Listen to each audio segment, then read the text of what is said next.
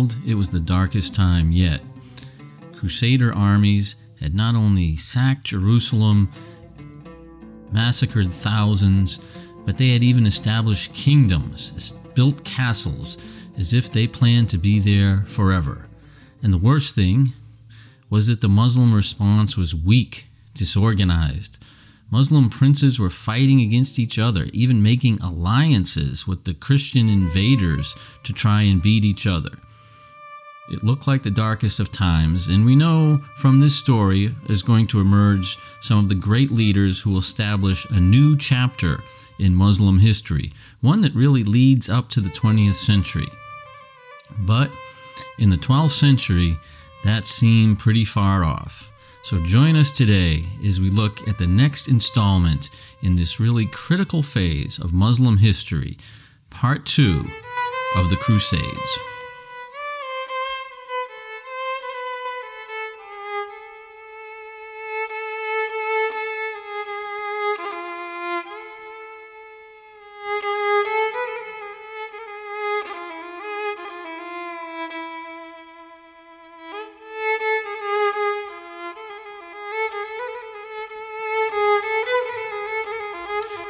Welcome back.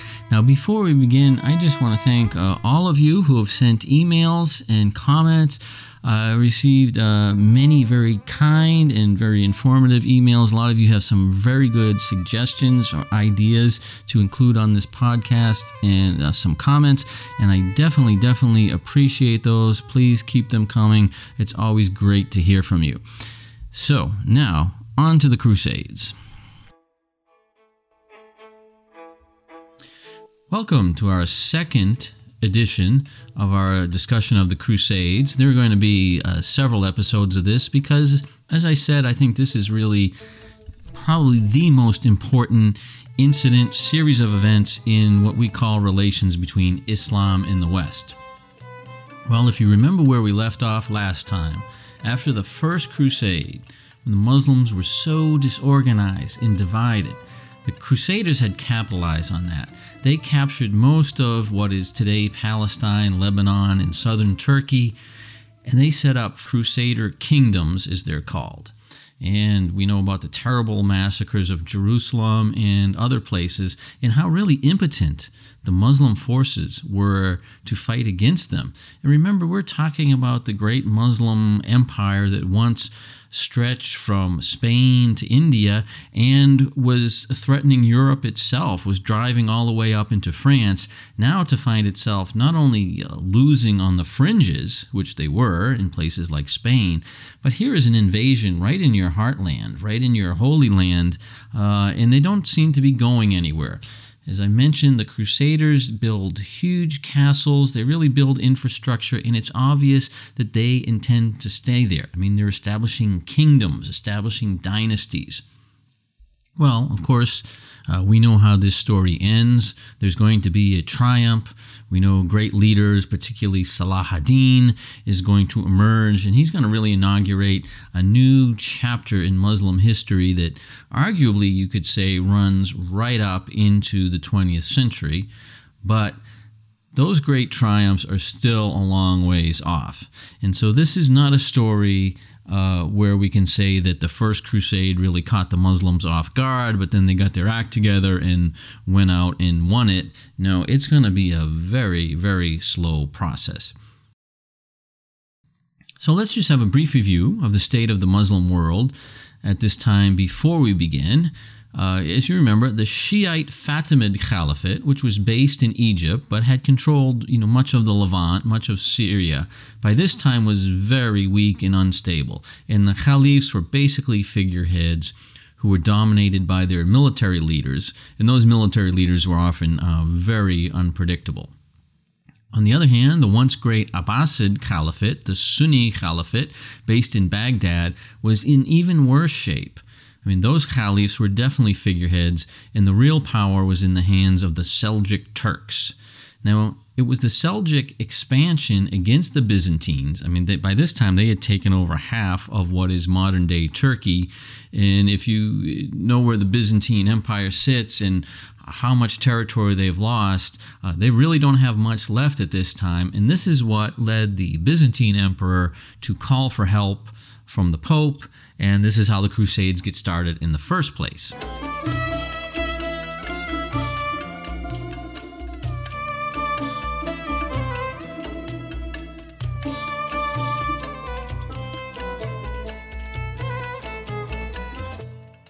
Well, be careful what you ask for, because the help that the Byzantine emperor gets quickly gets out of control, and after a while we'll find the Byzantine emperor actually appealing to the Abbasid caliphs to try and help him stop these European crusaders.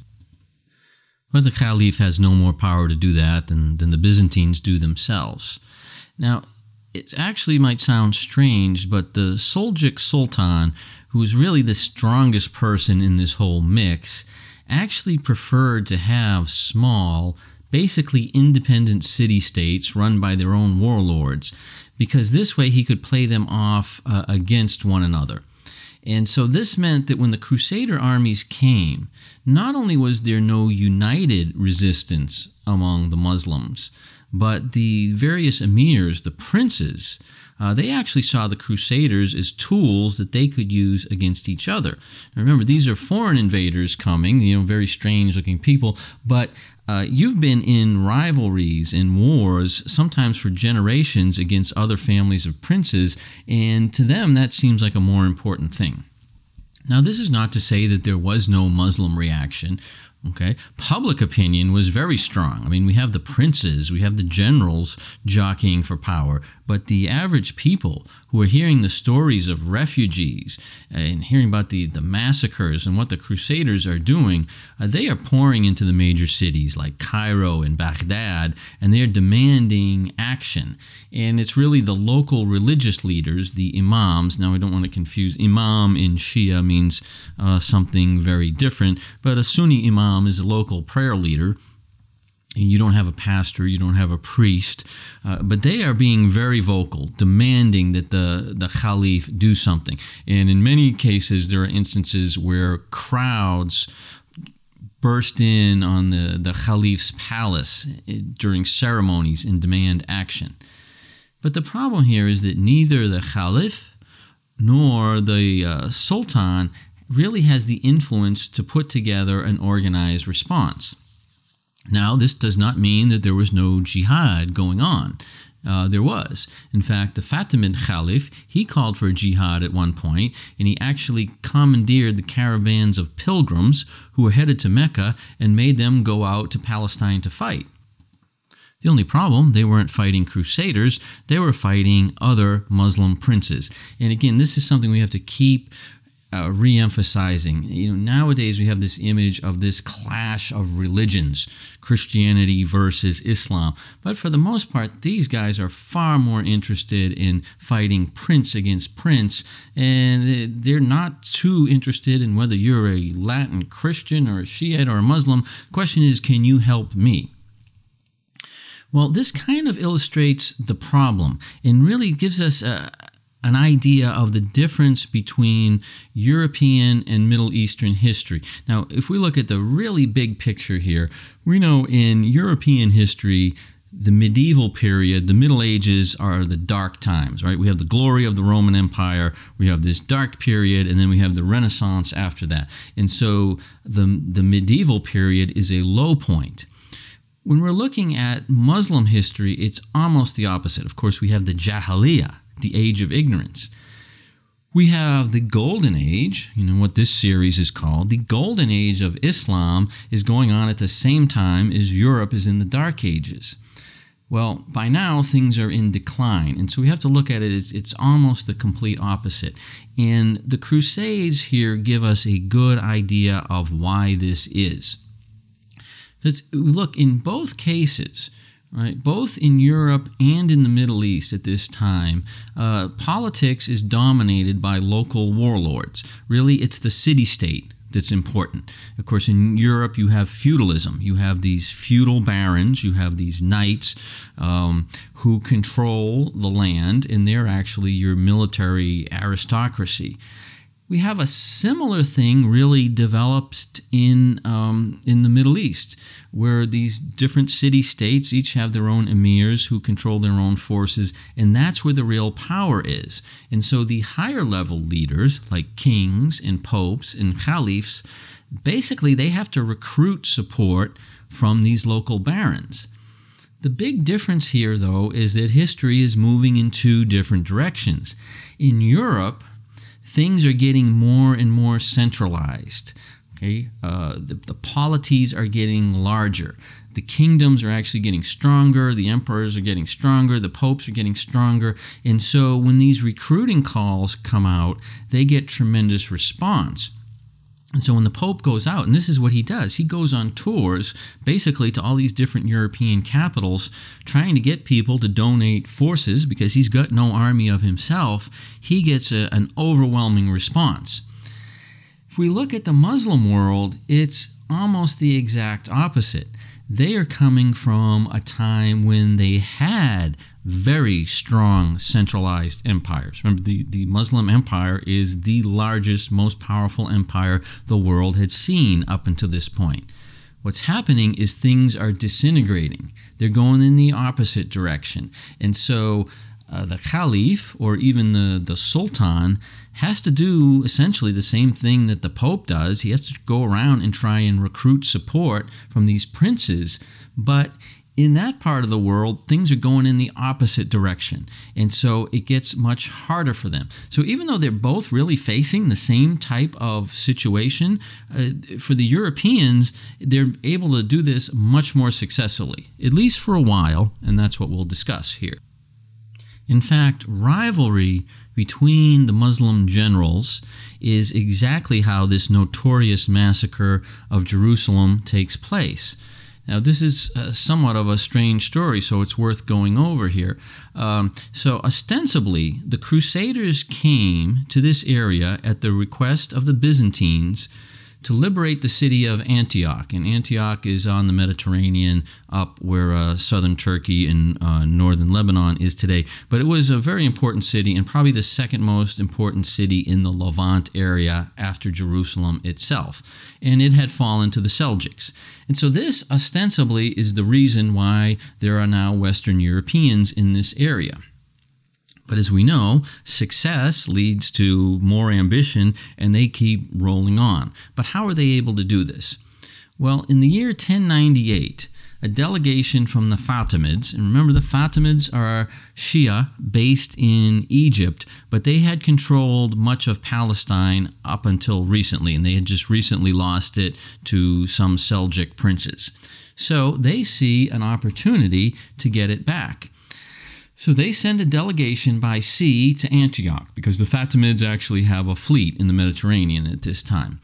And the Crusaders are said to be very impressed with this delegation. They speak many languages, they speak European languages, and they make a very simple offer.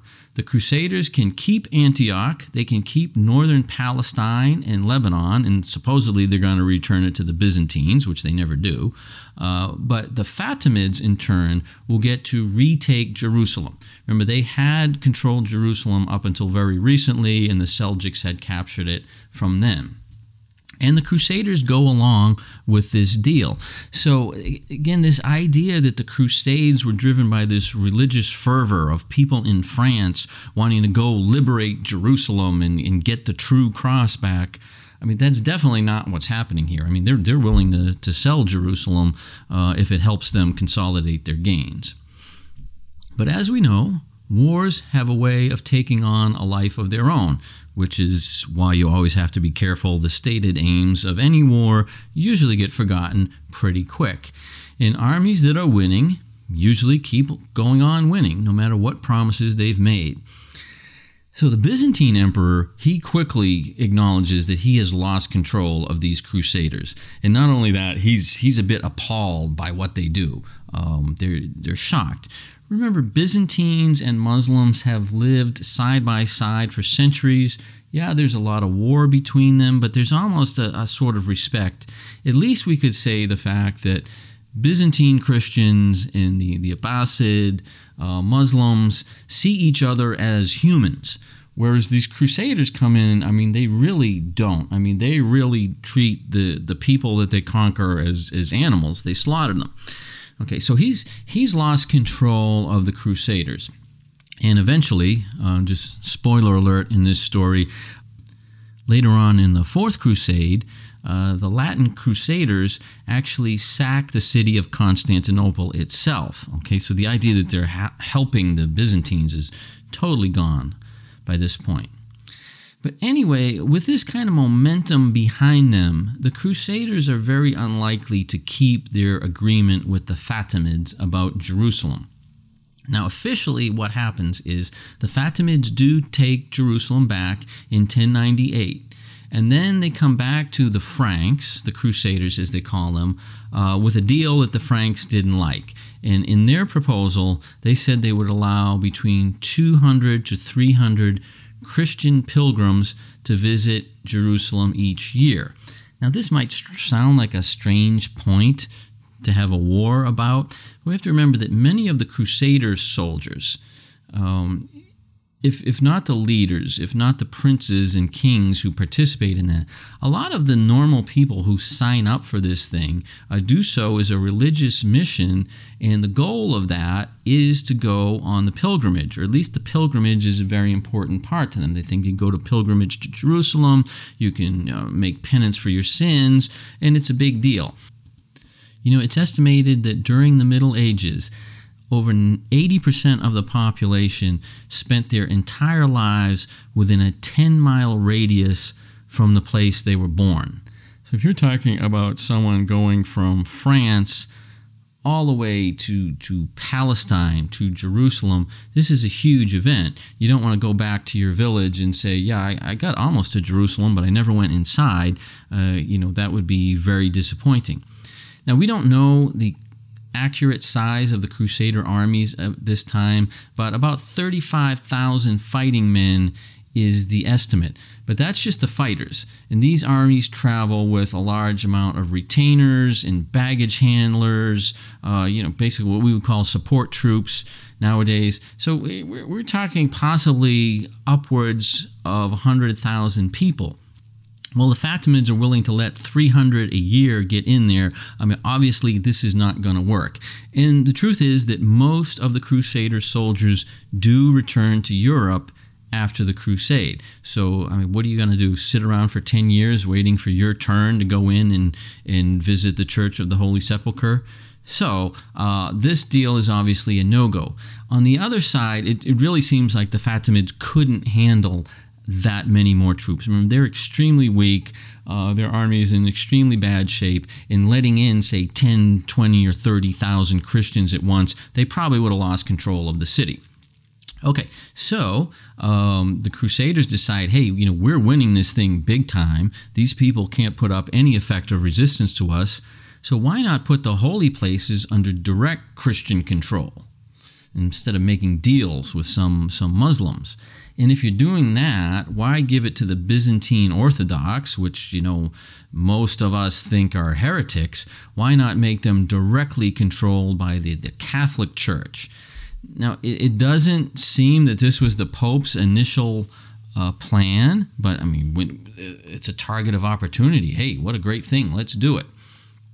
Okay, so you would think at this time that the Muslims, especially the Fatimids, would have learned from this experience that you can't make deals with the Crusaders. I mean, eventually they get driven out of Jerusalem. There's a terrible slaughter. So you'd think this would be the last time anyone makes a deal with them. But that realization is going to be very slow in coming. And, this is just one of the laws of history that politics, power politics, trumps almost everything. Okay. Another reason for the sort of strange response that we're seeing, though, is the nature of the threat. And I think this is a very important point that is lost today. We tend to look at the Crusades as religious wars. And, of course, that's the purpose, supposedly. And I'm not going to say that the Crusades are not religious wars, but I think we tend to overestimate the religious side of this and downplay the other side. From the Muslim side, we have to recognize that in their opinion, the threat is not Christianity. They've been living with Christians for centuries. Of course, inside the Muslim states, Christians have protected status. And some of the most prominent scholars and even political leaders in the Muslim states have been Christians and also Jews. Outside their borders, they have been dealing with the Byzantines for centuries. And so, as I said, I mean, there's been a lot of wars back and forth between them, but there's sort of a respect. I mean, the Byzantines and the Abbasids and the Fatimids deal with each other the way you would deal with other nations, with equals. I mean, not the way you deal with savages or animals. The people who are tearing up Palestine are never referred to as Christians. They are always referred to as Franks. Now, that word, of course, refers to France. It's the medieval term for what would become France, and it's used for everybody, even though Crusaders, they're coming from England, they're coming from Germany, they're coming from Italy, all over. They're all called Franks. But the key point I want to get here is this is a nationalist term, not a religious term. It refers to an empire, not a religion. Right? And even in most Arab histories today, the Crusades are seen as the first part of a long series of conquests that will eventually get the name imperialism. Now, the word didn't exist back then. But it's significant, particularly in the Muslim narrative, which has a lot of accuracy to it, that shortly after the Crusades end, Muslim Spain falls, and then we have immediately waves of European conquistadors going to the Americas, then they go to Africa, then much of Asia, and then finally the Middle East is colonized. And so while we in the West tend to separate this, okay, the Crusades are these religious wars, and then after this comes this period of colonialism, these imperialistic wars. From an Arab view, it's one continuous process. You don't really see these as religious things. But again, the point here is that the enemy in their mind is it's not Christianity. It is this sort of empire-building, land-grabbing, Western European mindset. And this is important because it persists to this day. I mean, quite unfortunately, the U.S. military presence in the Middle East is seen in the same light, and very often the establishment of Israel is seen in this same light. And so this is why we always talk about Islam versus the West. Right? That sounds like apples and oranges. It's a religion versus a compass direction. We don't talk about Islam versus Christianity, although many in the West paint it that way. So the threat here is really this political military expansionist threat. It's not a religion. The Crusaders, they see it a different way, but this is the way it's seen in the West. Okay, if that's the way you see these invaders, then, I mean, they're just another bunch of warlords, and it's understandable that you would see them as possible allies in your ongoing power struggles with the other warlords you're fighting. So that's one reason why some of these alliances develop.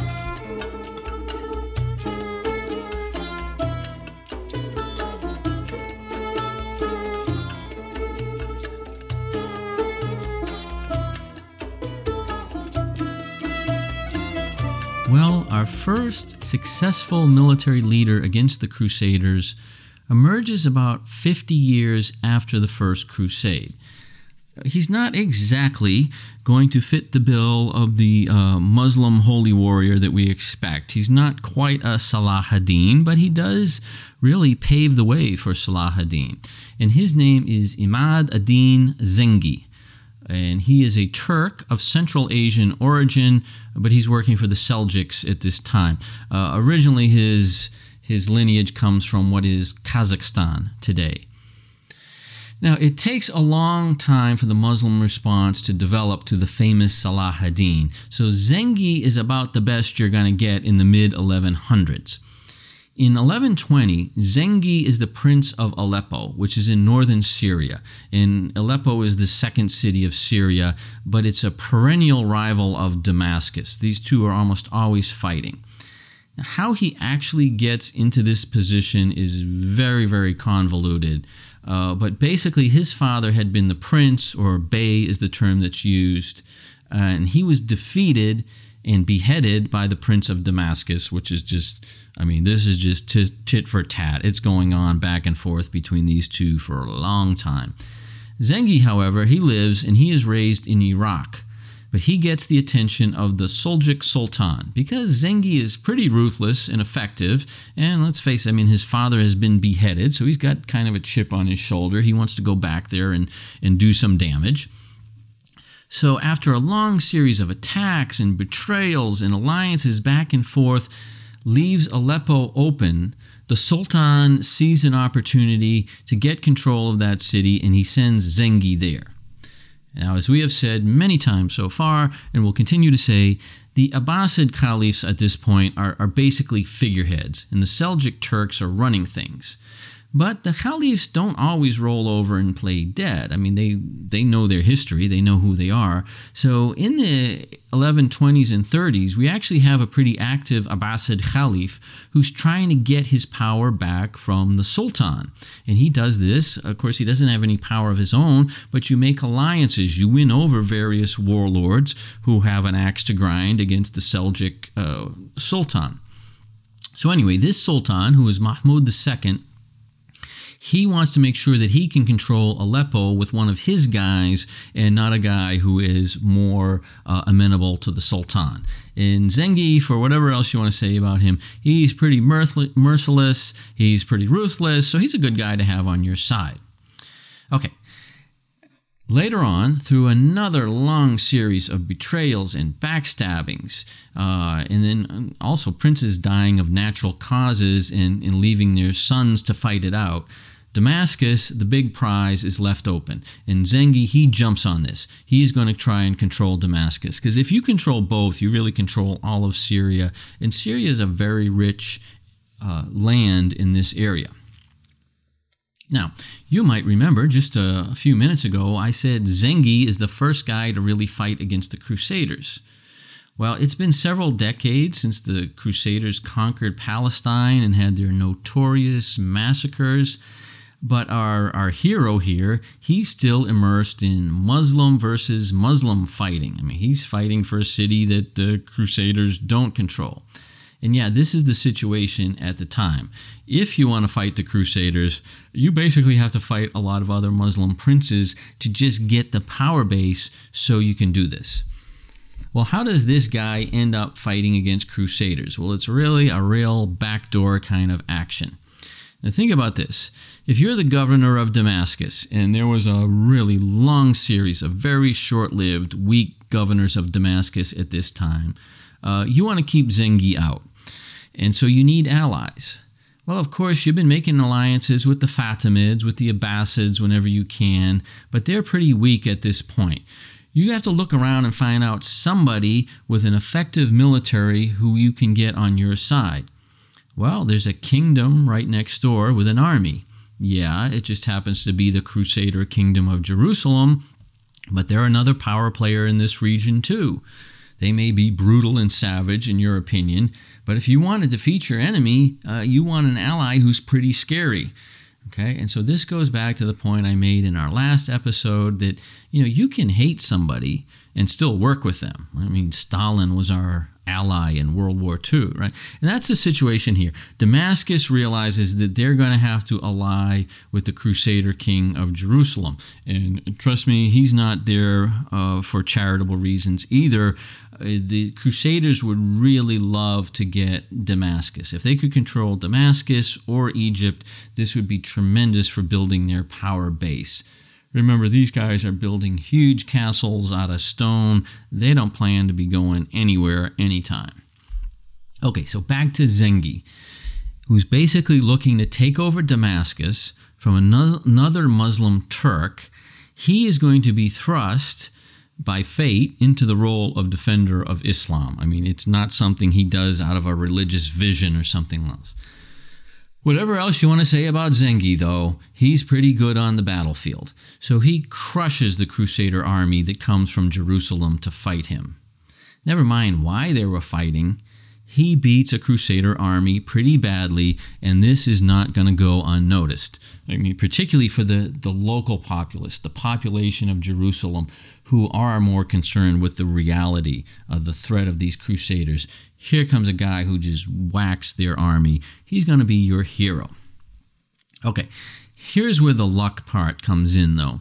And this is really like one of those Hitchcock movies where somebody just ends up at the wrong place in the wrong time, or the right place, however you want to look at it. So the Byzantine Empire, okay, and you remember, they've lost control of the Crusaders. Okay, and the emperor, he's trying to get back in this this fight, particularly because Palestine is in his backyard, and seeing chaos and massacres going on there is really pretty frightening. So by the year 1130, he has asserted control over Antioch. Remember, that was supposed to be his in the first place. He's also allied with one of the Crusader kingdoms. There were 5 in total that were set up. And this is the weakest one, and the one that the Latin Christians had changed the least. It's also the one that's furthest away. It's in northern Syria, and that is the county of Edessa. And the names these places are given are like modern translations, but this one's called the county of Edessa. This is located between Antioch and Aleppo, which again is Zengi's home base. So they see an opportunity here, right? You've got Zengi tied up down in Damascus fighting there. And, you know, in this environment of backstabbing, you know, if you leave your home base to go fight somewhere, you can be sure someone's going to run in and try and take it from you. So in the year 1138, a combined army of Byzantines and Crusaders from Edessa attack Zengi's territory around Aleppo. This might have worked, except Zengi is a pretty shrewd guy. So he manages to get control of Damascus. He realizes he has to go back and put out the fire in his home base. And fighting is going to take a long time. Damascus has very strong walls. And so he goes through a real shady series of alliances and betrayals, and eventually marries the woman who assassinated her own son, who was the contender for the Prince of Damascus. So, I mean, this is a pretty sleazy story, but he marries his way into control of Damascus. And so Damascus, which is south of Aleppo, of course, is now secure. We have the Byzantine Edessa army that's coming from the northwest. Zengi is now able to move all his troops up from the south and take them on in the north. And, I mean, he basically destroys them on the battlefield, and he carries the momentum to Edessa itself. Remember, Edessa has sent its army out there. They just got trashed on the battlefield. Okay, so now their home base is weak. And so Zengi conquers the city of Edessa in the year 1144. The significance of this, though, I mean, it seems like just one minor switch, and it really isn't that great an operation, but this is the first Crusader state to fall to a Muslim ruler. And again, this is going to establish a precedent. People are going to hear about this, and it will not be lost on people. Now, unlike Salah ad-Din, who was famous for his kind treatment of prisoners and for honoring his word, Zengi, he promises to spare his enemies, and then once they surrender the city to him, he has a massive slaughter when they surrender. Okay, so it's very clear now that Zengi is increasing his domain and is increasing his power. And whether he does it on the battlefield or whether he does it through alliances and maneuvering, this guy is pretty good. I mean, he set out to conquer a Muslim city, but ended up conquering a Crusader city just because of opportunity. Well, if you're an average Muslim citizen at this time, not one of the princes, but just an average person, this is the first good news you hear. And so he starts to develop a really popular power base. I mean, public opinion, he is a hero. Now, Zengi is far away from receiving messages from God and having holy visions as you can get. But if you want to give the populace something to hang their hopes on, I mean, your propaganda machine is going to kick in big time. And remember I said it's the religious leaders, the imams, the preachers. I mean, they're the ones who are basically, sounding the alarm bells about the threat of the Crusaders. And now they've got their hero. And we have seen even in our own day how religious leaders will tend to turn a political figure into some sort of savior. And so Zengi, for better or worse, he becomes the savior of Islam. Well, for all his faults, Zengi has started something. He will eventually be assassinated by a Frank. The reason it happens is because the guy was stealing wine from him. But again, this just increases his legend. He's assassinated in his sleep by an evil Frank.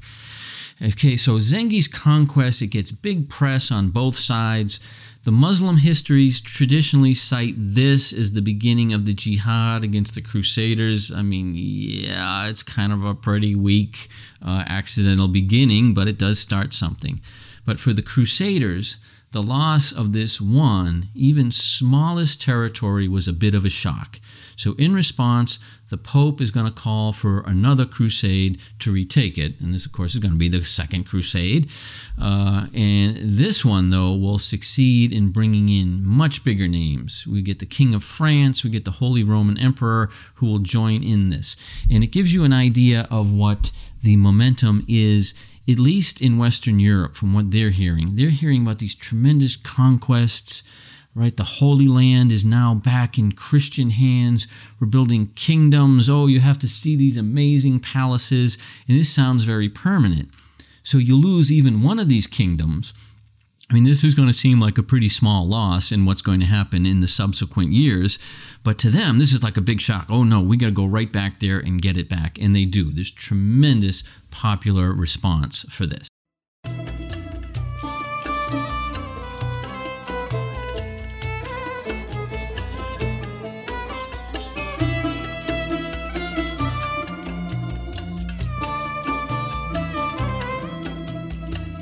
Well, Zengi dies, but it's really the next generation that's going to lead the fight against the Crusaders, and they will be different. For them, this will become a religious struggle.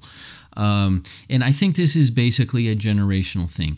Even what Zengi sees in the Crusaders and the terrible things he sees them doing, I mean, he still grew up in a world of power politics with Muslim lords backstabbing each other. I mean, that's in his DNA.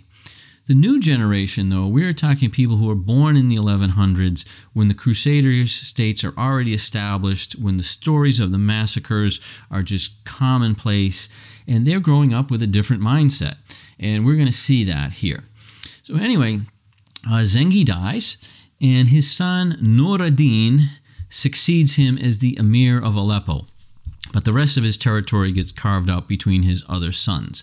But Nur ad-Din is really going to be the first, we could say, true warrior against the Crusaders, the one who really goes out and does this intentionally. And actually, he might have become the great hero if he were not very shortly superseded by Salah ad-Din, who is, of course, number one.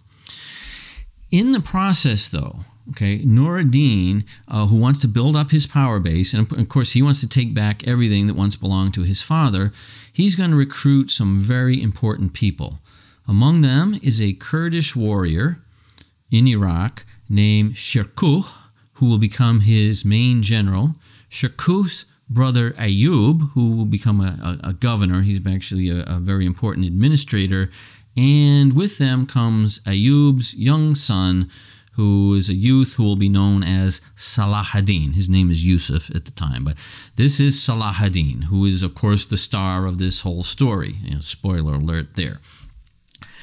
But we're seeing this is an entourage of some of the best anti-Crusader fighters, and they're in one nucleus. And this is what Nur ad-Din, one thing he's good at is spotting talent, and you got some real talent here.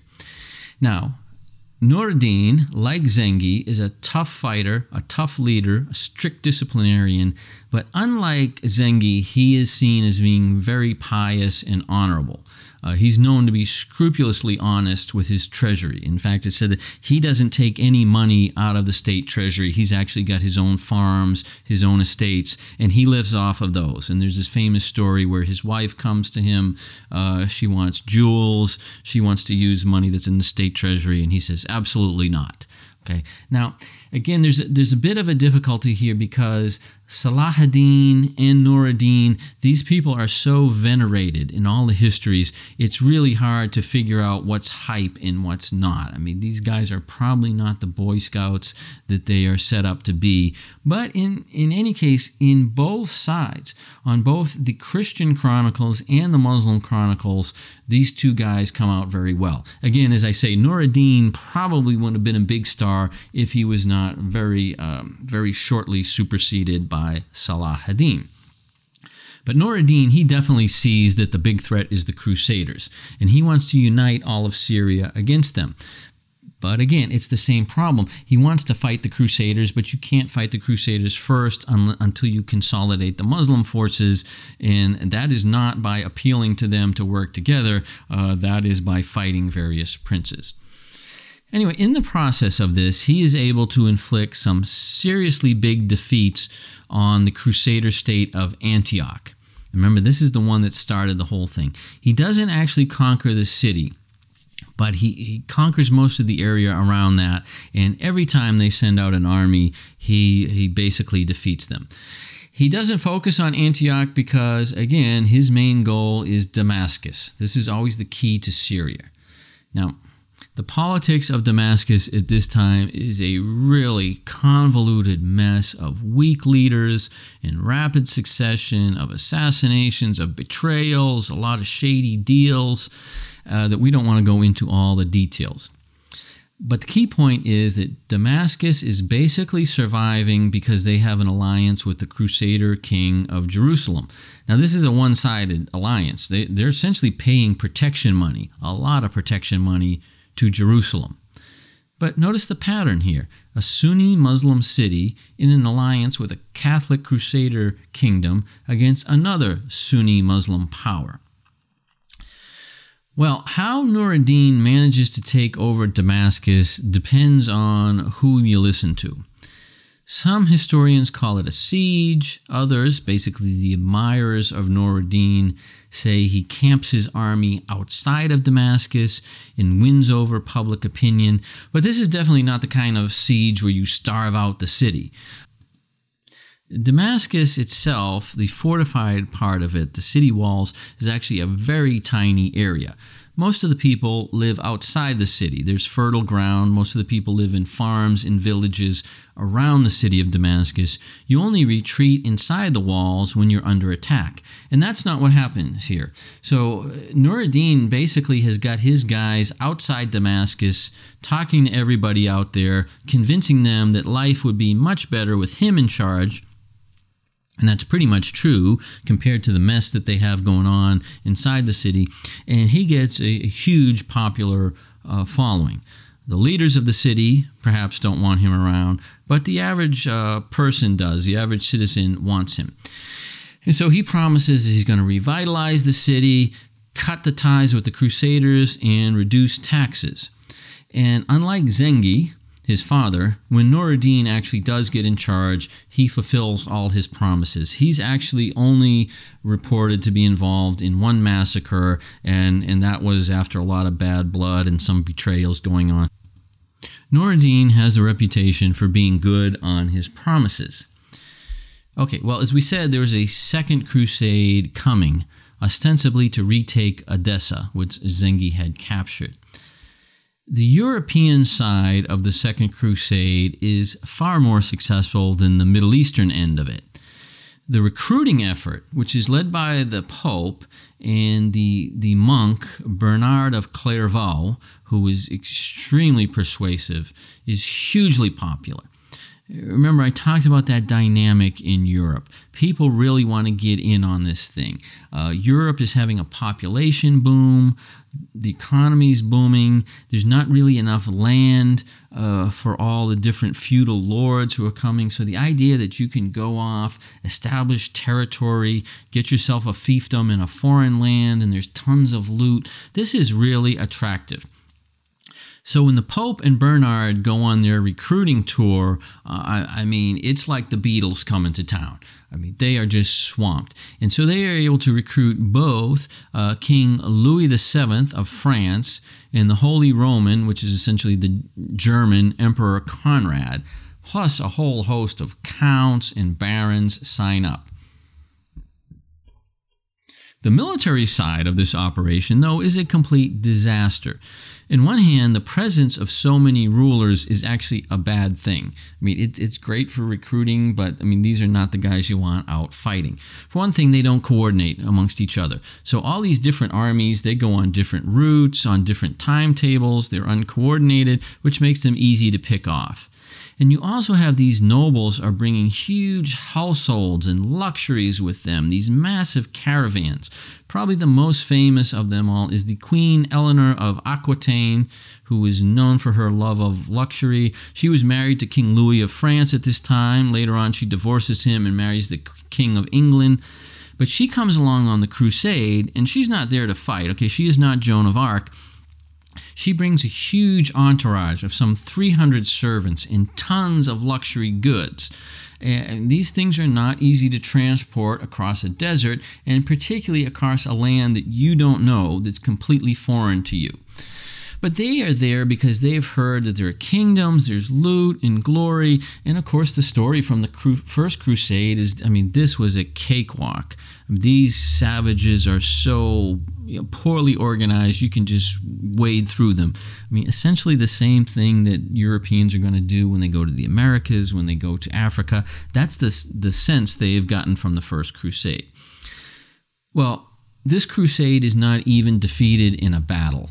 I mean, they are basically picked off a few at a time by Seljuk raiders all along the way. And they're pretty easy targets. I mean, these huge caravans trying to make their way through the desert that they don't know. And the Seljuks are mostly mobile cavalry, and they are just able to raid these guys to the point of the Second Crusade basically disintegrates. And this leads us to another observation about the Crusades, and that is that armored knights are not really suited for combat in this environment. You might have thought it kind of strange when you heard about the First Crusade that guys in metal suits, I mean, which basically turn into ovens when you're in the desert, marching through unfamiliar land where, in particular, they don't know where any of the sources of the water are located, which is a big factor, would be successful in a region where all the other successful militaries are highly mobile cavalry, which use distance weapons like bows and rely on rapid maneuver. Well, if you had doubts about that, you are correct. They should have gotten trounced the first time. I mean, the First Crusade would have gotten completely trashed if the Muslims were at all organized. The fact that they succeeded is a testament to how badly organized the Muslims were, and how quickly the Second Crusade just completely falls apart shows you how bad the resistance was in the First Crusade. But part of the problem we have now is that the First Crusade did manage to set up kingdoms. They built lots of castles that I keep talking about. There are 38 major castles in this region. And again, you really have to go and see these things to get an idea of how huge they are. And I mean, the effort of quarrying all this stone, that, I mean, these people didn't intend to go anywhere. And then there's countless minor forts. So in some sense, by 1150, they have managed to turn much of Palestine into the kind of territory in which knights actually could do well. The problem for them is when they go outside the walls of their city, they get defeated. And we've seen that with Nur ad-Din, we've seen that with Zengi. Anytime a Crusader army comes outside of the castle, I mean, he's basically able to defeat it pretty easily. Taking those castles That's another problem. That's a big problem, and Salah ad-Din is really the one who's going to crack that when he adopts artillery from the Europeans, but that's a bit of a spoiler alert.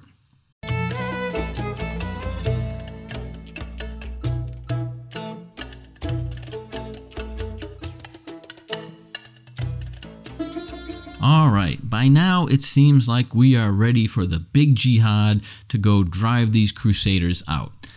But things change slowly. Nur ad-Din does have a vision of going after the Crusaders, but he has to spend a lot of his time against the other rival Muslim leaders. But the strangest episode, and really a critical one in this whole series of events, has got to be the invasion of Egypt. When we discuss this story, it's really going to illustrate a lot of the peculiarities of this time period. So let's look at this. Egypt, as you certainly remember, is the home of the Fatimid Caliphate. Nur ad-Din, he is technically a vassal of the Abbasid Caliph in Baghdad. Remember, he's working for the Seljuk Sultan. But just how irrelevant these caliphs have become is illustrated in what happens next. So there is actually a caliph in Cairo. He's a total figurehead, and in this case, he's actually a child. The country, of course, is being run by a vizier. Remember, vizier means like a prime minister, but by this point, they've really become generals, like military leaders. This one happens to be a fellow named Shawar. And that's a good name because when you hear his story, you kind of need to go take a shower. He is basically remembered in history as a pain in the neck. Now, by this time, the viziers get into office by killing each other. 14 out of the last 15 viziers had been killed by their successor.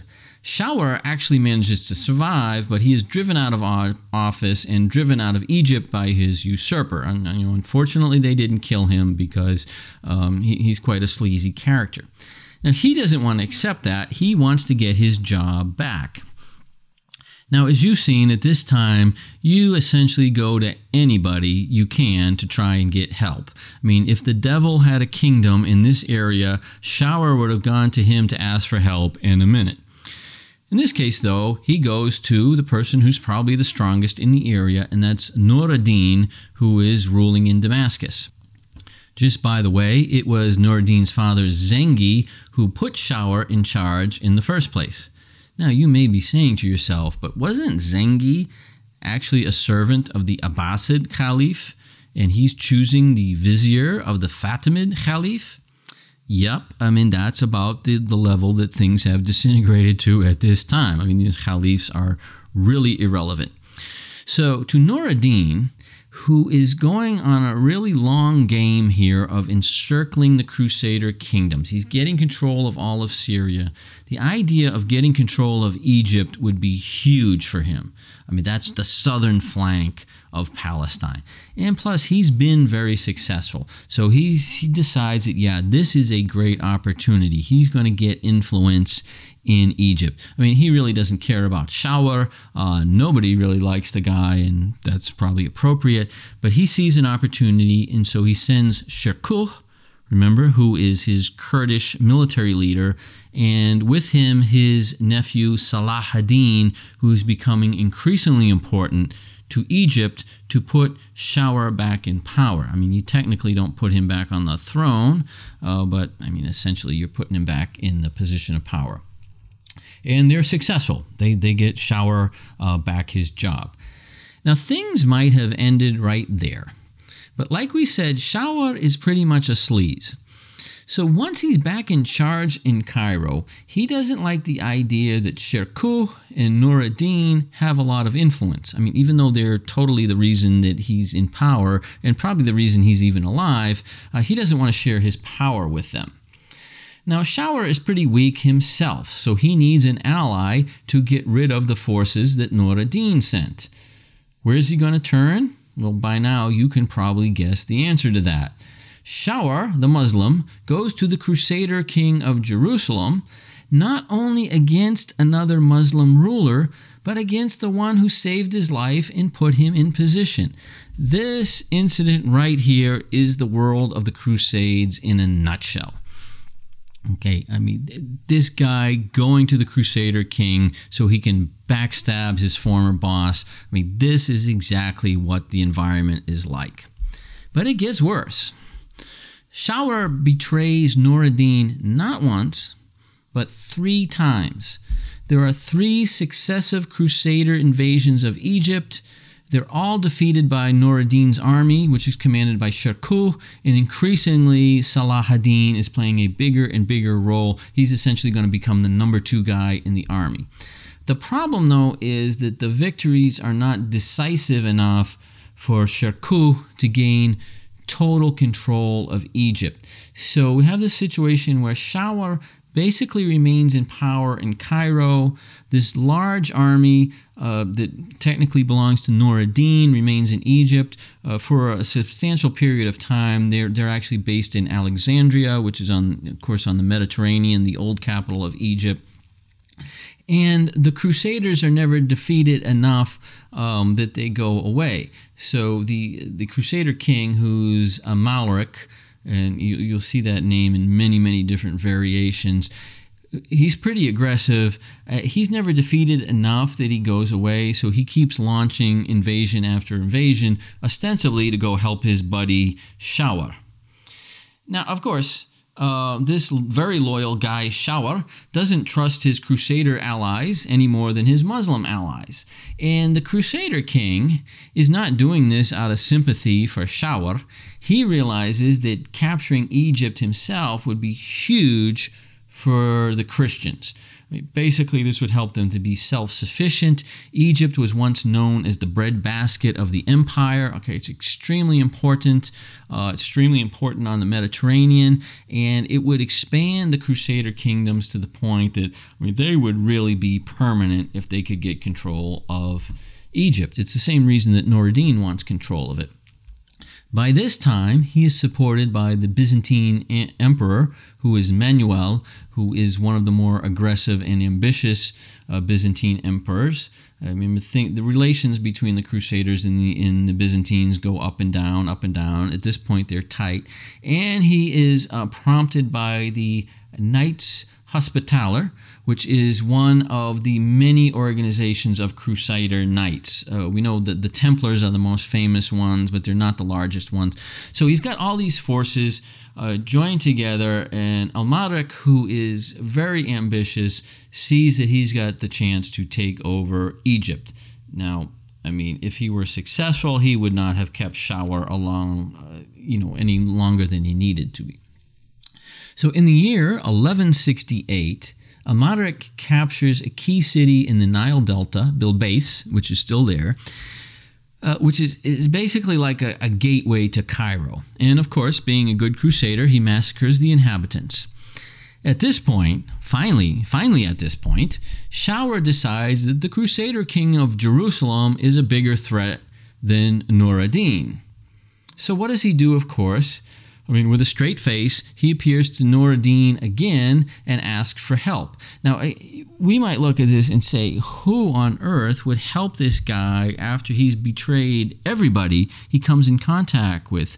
But, I mean, this is politics of the day. I mean, you make a deal, you betray your ally, you make a deal with someone else, you betray them. This is absolutely normal. The difference is, and this is probably shocking to Shawar, it's an unfortunate conclusion, is that Nur ad-Din is not really this kind of guy. I mean, he does play a lot of politics, but he's not a guy like Zengi who would go along with something like this. He does not see this as fair game. So, yeah, he realizes, Nur ad-Din realizes the threat of the Crusaders even more, and he definitely doesn't want them getting control of Egypt, but he's pretty much sick to death of Shawar by this time.